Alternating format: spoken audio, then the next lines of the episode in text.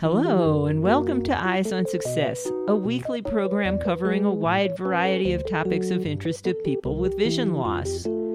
I'm Nancy Goodman Torpy. And I'm Pete Torpy. Vision loss is a transition, um, it's just a phase of your life, and then you become independent. And your podcast is brilliant because of the fact that you're teaching people skills and techniques for utilizing and, and getting themselves along into a form of independence. And that's absolutely fantastic because I really feel that the older age group don't understand this idea of a transition um, and they, they get stuck. And I found it very, very sad that they do get stuck like that, but they don't need to at all. And today's guest has a lot to say about some better ways that patients who are having vision problems later in life can be treated by their providers. We'll speak with Paul Wallace, a low vision optometrist whose treatment relies on dealing with the psychological adjustment to vision loss before engaging patients in the use of adaptive aids. And we'll talk with him about his treatment methods as well as about his recently published book, Macular Degeneration A Guide to Help Someone You Love. But first, for our tip of the week. This week's tip comes from Paul Wallace. Yeah, I think the team effort is really the main tip. There's an interesting dynamic to support groups because initially people will go to a support group because they have a problem, um, because they've suddenly become an alcoholic or they've suddenly lost their vision or they've whatever the problem is. And so they're going for help and they will be helped by their peers at that support group. And then after they've been to the support group for a few days, weeks, months, or however how the, the group is structured, they'll think, oh, okay, well, I think I can cope with this now because I've sort of understood what's going on. The problem is that if they then disappear out of the support group, there's nobody to help the next batch that comes in. So it's a sort of give and take within a support group mechanism. You need to take when you initially join a support group. When you have educated yourself and you are now able to cope with your visual disability yourself, you need to hang around the support group because it's the next bunch you're going to come along that will need your help to get them out of the hole that they're in. So, you know, some people do hang around support groups, other people are in and out very rapidly, but I will encourage anybody who is in a support group stay in there and help the next batch that are coming along. Support for Eyes on Success is provided by NaviLens, a four color QR code designed to be located and read from up to 60 feet away without the need to focus on it. Personal places and items can be tagged and shared with family and friends with codes obtained inside the NaviLens app, available for iPhone and Android. More information is at navilens.com.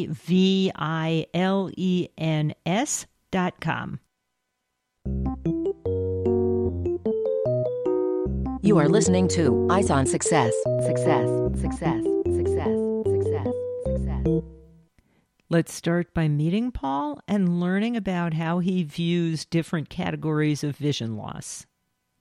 Uh, I'm Paul Wallace. I'm an optometrist, or I was until I retired a couple of years ago uh, in the UK. I originally trained at Moorfields Eye Hospital, where I worked in the low visual aid uh, clinic and was trained initially I then carried on working in low vision aid for the next 40 years uh, in Dorset, which is a rural area in the south of England. I then wrote a book about how to cope with low vision when you suddenly get pushed into it with macular degeneration. We'll talk a little bit more about the book later, but maybe you can tell people what the name of the book is. Certainly. The book is Macular Degeneration a guide to help someone you love. There is also an audio version. Uh, the book is actually written for friends and family of people who've got macular degeneration because, by definition, they can't read the book very easily. Uh, whereas the audio is directly uh, addressed to people who have macular degeneration. And although it focuses on people with macular degeneration because that is quite a ubiquitous syndrome, it also has more general applicability to all kinds of visual impairment. It does, but I kind of this evening or today wanted to talk about generally visual impairment because it's something that isn't really that well understood by people who have visual impairment themselves. As far as I'm concerned, there's nine groups of people who have visual impairment. And you can break those down into three tribes, which essentially are age. So it's people who are born with a visual disability. That's the first group of three. The second group of three is people who lose their vision while they're of working age. And then the th- third group of three is people who lose vision uh, in retirement age. Wow. You know, I never really thought about it that way, but now that you've mentioned it, it just sounds like those three groups would have totally different life experiences. They do, and they're very, very different, and they have to be understood in that light and that's partly why I wrote the book. The differences are that the, the first group don't have a problem with losing vision because they've never had it, and therefore they don't have psychological problems of coping with visual loss. They have technical problems with coping with, with visual loss.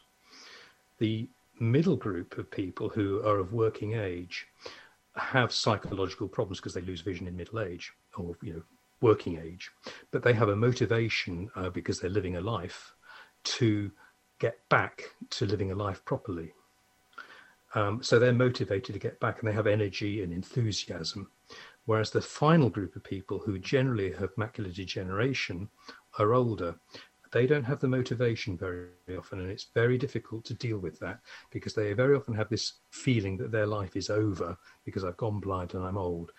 And I haven't got the will or the energy to work around it. So those three are the three groups. You mentioned subgroups within those three major groups. What are the subgroups? Those three groups have three groups each.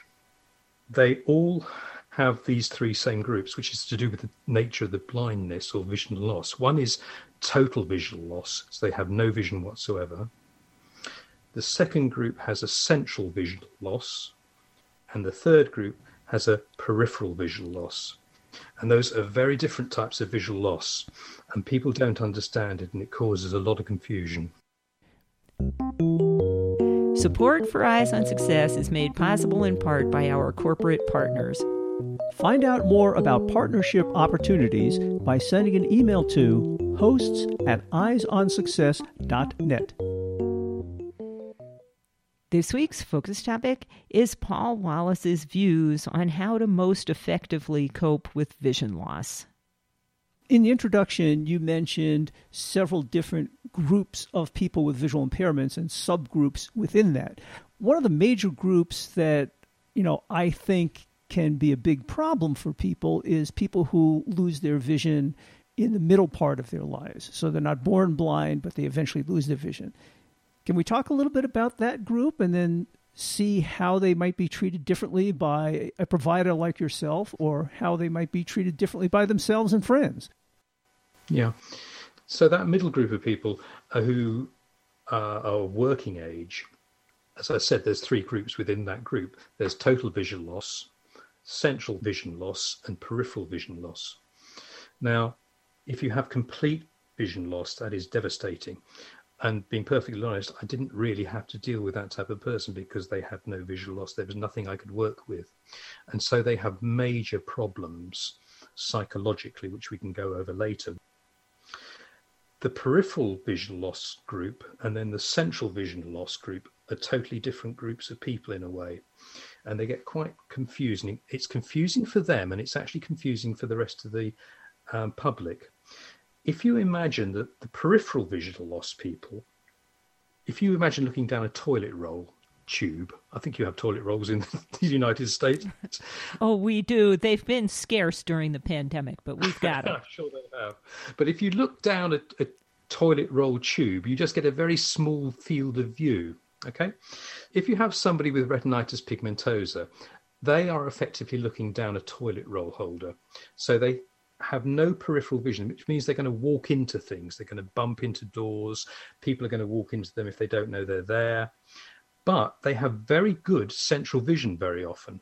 So they can actually read all the way down a vision chart and they can have 6 6 vision, but they are legally blind. Now, what that means is that a person like that needs a guide dog because they can't get around at all easily. So they won't see their surroundings and are liable to bump into things and not know exactly where they are in an environment. That's exactly it. They have great difficulty getting around. Their mobility is their biggest issue. The other group of people who have a central field loss are like the people who have uh, macular degeneration in older life. They've lost the central retina, they've lost the fovea at the middle, and so the macula. So therefore, they can't read. They can see all around them. They can walk down a street with no problem whatsoever. However, if you then give them a bus ticket to read or a book, they can't pick that out. So they can't read things. So they have a completely different problem to the other group. And both groups, uh, with either central loss or peripheral loss, feel guilty because they don't think they're properly blind, because they can see. And it's confusing because if somebody who is blind can actually read a book, people think, well, you can read. So how can you be blind? Well, they can't walk around, so they are blind. And likewise, the person with um, central vision loss can't read a book, but they can walk around. They're never going to walk into anywhere. They can see what's going on around them. They almost feel they can read, drive a car, but they can't because they haven't got that detail. So both groups tend to feel guilty about describing themselves as blind, which is quite difficult for them. And when you realize that, in fact, only 3% of people who have blindness or visual impairment have total vision loss. 97% of people who are classified as blind or visually impaired have a certain amount of vision, and so forth, they can cope with certain things. So that is one of the really big things. It, it causes a lot of problems. Well, you know, it is interesting, as you point out, in some sense, the term blind or visually impaired is very non-specific. There are very different types of visual impairments that lead to very different bottom lines in terms of what people can see, how they navigate, what tools they need to help them in their lives. That's exactly the problem. And it is so vague in a way. The spectrum of problems is very, very wide. Yeah, I tell people I'm blind and I actually have no vision at this point, and mm-hmm. their first response, because they see me wearing glasses, which I wear for protection, their first response very often is, "Oh yeah, so am I. When I get up in the morning, if I don't have my glasses, I can't even see the alarm clock." Well, you know, we're both blind, but we're both very different blind in some sense. That's exactly it, and there's such a confusion, and it causes confusion in the public's mind when they see people doing things. They think, well, you you know, you you're not allowed to do that because you're blind. Um, and if you are doing it, then you can't be blind. So that is a major, one of the major problems almost that people have to overcome psychologically themselves. I'm curious. You mentioned three separate groups within each age group the totally blind, the central vision loss, the peripheral vision loss. And of course, most of my experience with blindness is Pete. Mm-hmm. And when we first met, I would say his vision was fairly uniform between central and peripheral, but it was lousy everywhere. So he could use magnification mm-hmm. and he could identify where the sidewalk was because it's a light color of concrete between the grass. But that was about it. So he couldn't quite navigate and couldn't quite read, but he wasn't quite certainly wasn't as blind as he is now. He had m- much better access to both of those parts of his vision than he does now. So, where do you see those people as fitting into this structure? It varies again with the eye condition. It depends what the eye condition is that the person's got. And obviously, it's also a moving target as well, because if it's an active eye condition, then the vision may well be deteriorating. So you start off at one point, but you end up somewhere else. So you kind of got to deal with it as it is at that particular point uh, when you see a person to try and solve their problems at that particular point. But one of the things that sort of got me in a way during my career was that as I said, the bulk of people who most um, practitioners, ophthalmologists, and so on will see will be macular degeneration people. And they have great difficulties with visual loss because of the fact of the psychological problems that come in as you develop um, a visual impairment. And this applies to the older age group and the working age group, which is obviously the first reaction is fear because, oh my God, you know, I'm losing my vision. Um, how can I cope without it? And, you know, I, I'm going, am I going to go blind? And to what degree of blindness am I going to go to? And we all immediately work, jump to the worst possible scenario.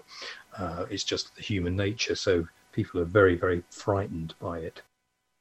I almost consider myself lucky to have been born with a visual impairment. I was born with uh, glaucoma, which mm-hmm. back then they didn't know could happen in young kids. So my vision kind of slowly deteriorated over much of my life. But I was already plugged into all the resources and services available to people with visual issues. I knew about technologies and other things that could help me, and it wasn't such a big transition. But I can't imagine being partway through life, starting to lose your vision. You've been relying on your eyesight, and that's your only mode of dealing with the world for your whole life. It's got to be a big change and very scary. It is one of the scariest things that can happen to people. They are frightened and stupid by it. Uh, the, you're, I say, lucky, but as I was saying, the very young people don't have these psychological problems because they've never had vision or they're used to having very poor vision. So therefore, they aren't that frightened by it. Yes, they start with a different normal. Exactly. If your whole life, though, has been orientated around seeing and suddenly you can't see, it's like being dropped into, into the middle of Japan and not being able to speak Japanese and there's nobody around there to talk to you, you know, and so you're thinking, oh, I can't communicate with anybody.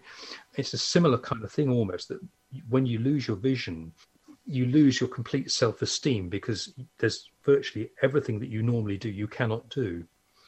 And that is extremely difficult to cope with.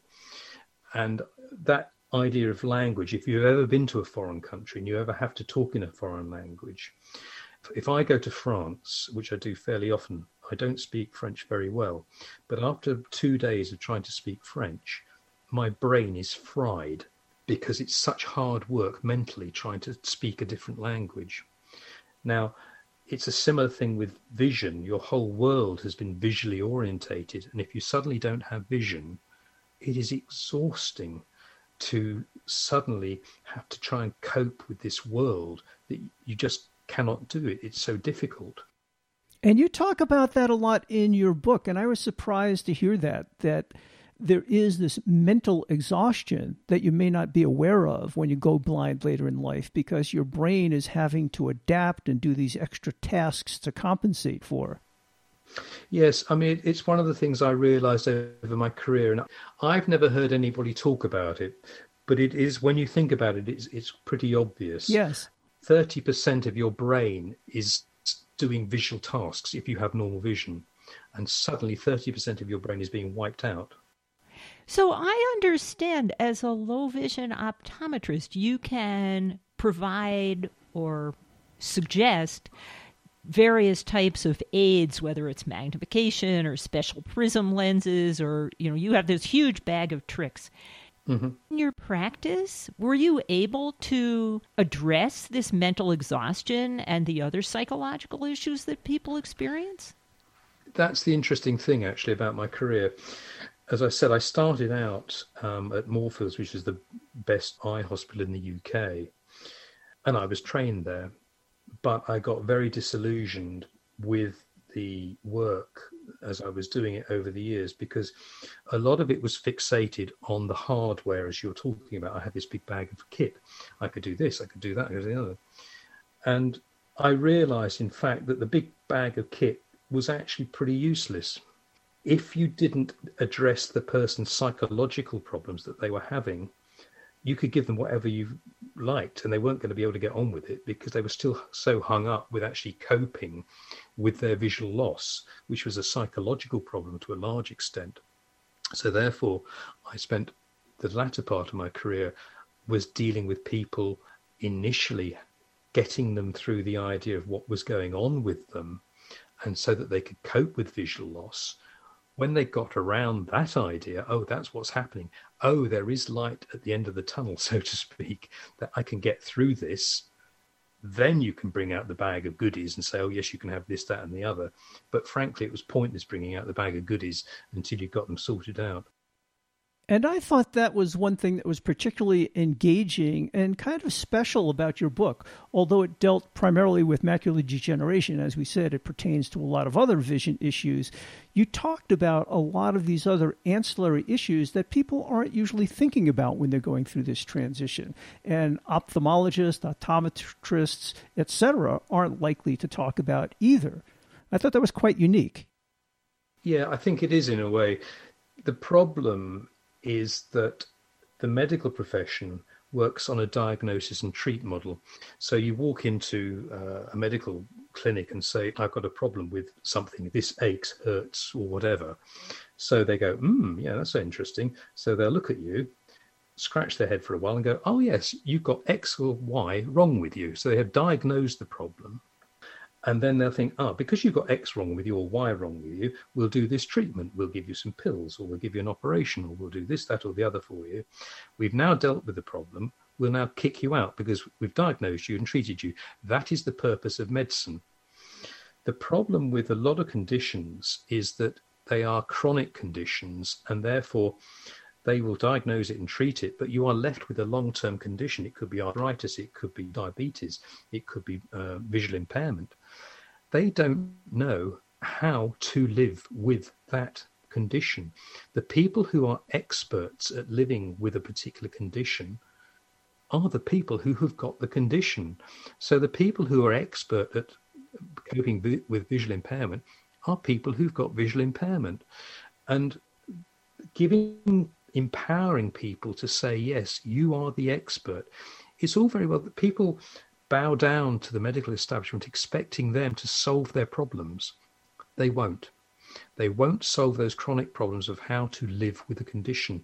The only people who can do that are uh, people who have visual impairment themselves. And people like you on your podcast are incredibly important because talking to other people who have a condition is much, much the best way of solving problems that you come across. I absolutely adore support groups in whatever form they are because they are the people who are going to help you most in the long term overcome a visual problem. Generally, when people do start experiencing vision difficulties later in life, their first interaction with a professional is with an optometrist or an ophthalmologist. And as we've been discussing, that isn't always enough what is your recommendation then for how people should get on the railroad tracks to get in the right direction? There isn't a simple answer to that. You suddenly get a condition, you expect a sort of fairy godmother to appear on your shoulder and solve all your problems. Unfortunately, we don't have fairy godmothers. Visual impairment tends to be a Cinderella subject across the whole world. It's not good in the in the UK. It's not good in the US. It's not good in Ethiopia. It's very very variable. It depends literally on where you are in the location as to whether that location will have good practitioners or not. You might be lucky. You might not be lucky. If you're not getting the help that you think you ought to get, nose around and start asking people, you know, who does it? You will find someone in the locality somewhere that was, is able to give you the help you need, but it's very, very difficult to just say, go to X, Y, or Z. Because even, you know, you have national charities. Again, it depends who, who's running it locally. If the personnel are great locally, fantastic. If they're not, mm, okay, you've got to go somewhere else it sounds like it's sort of like being lost in the woods and you're looking for a path out. You know there's a path out and you just have to keep looking until you find it. You do. I mean, in some ways, nowadays the internet is very useful and great. But again, with the people I was dealing with, um, they weren't of an age where they particularly were internet savvy. Um, and also because of their visual loss, they then found actually using the technology was difficult. So again, it's difficult. In my book, I'm quite keen on the language is an interesting thing. You very often get the word carers being used. I personally don't like the word carer. I much prefer the word coach.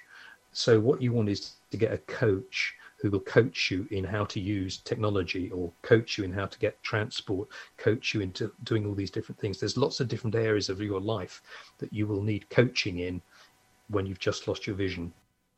Is there anything else you'd like to add? Vision loss is a transition. Um, it's just a phase of your life, and then you become independent. And your podcast is brilliant because of the fact that you're teaching people skills and techniques for utilizing and getting themselves along into a form of independence. And that's absolutely fantastic because I really feel that the older age group don't understand this idea of a transition um, and they, they get stuck. And I found it very, very sad that they do get stuck like that, but they don't need to at all. You are listening to Eyes on Success. Success, success, success, Now, for this week's final item how to learn more about transitioning into vision loss and how to get Paul Wallace's book. Paul, if people would like to get your book to read about what's in it, can you remind them about the title and where they might obtain the book? Yep. Uh, the book is called Macular Degeneration Guide to Help Someone You Love. Uh, the book is available on Amazon or most of the websites. Uh, you can buy it through that.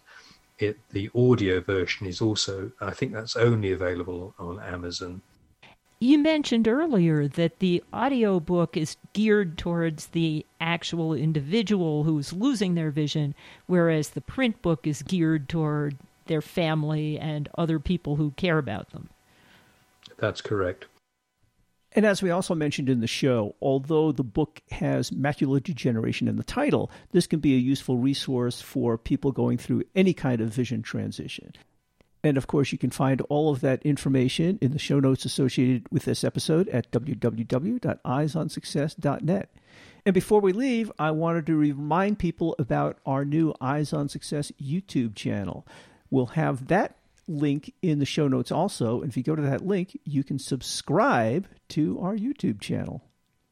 So far, it contains every show aired in 2021, but we'll be adding a new one every week. That's it for show number 2015. Next week on Eyes on Success, we'll be talking about the Super LiDAR app. Developers are beginning to make use of LiDAR technology in some smartphones to assist those with impaired vision. We'll speak with Shane Lowe from SuperSense about their new Super LiDAR app and how it makes use of LiDAR to analyze distances and warn about obstacles that might pose a danger to blind and low vision users. So join us next week if you want to learn more. You've been listening to Eyes on Success, hosted and produced by Nancy Goodman Torpy and Peter Torpy, and distributed by WXXI Reach Out Radio.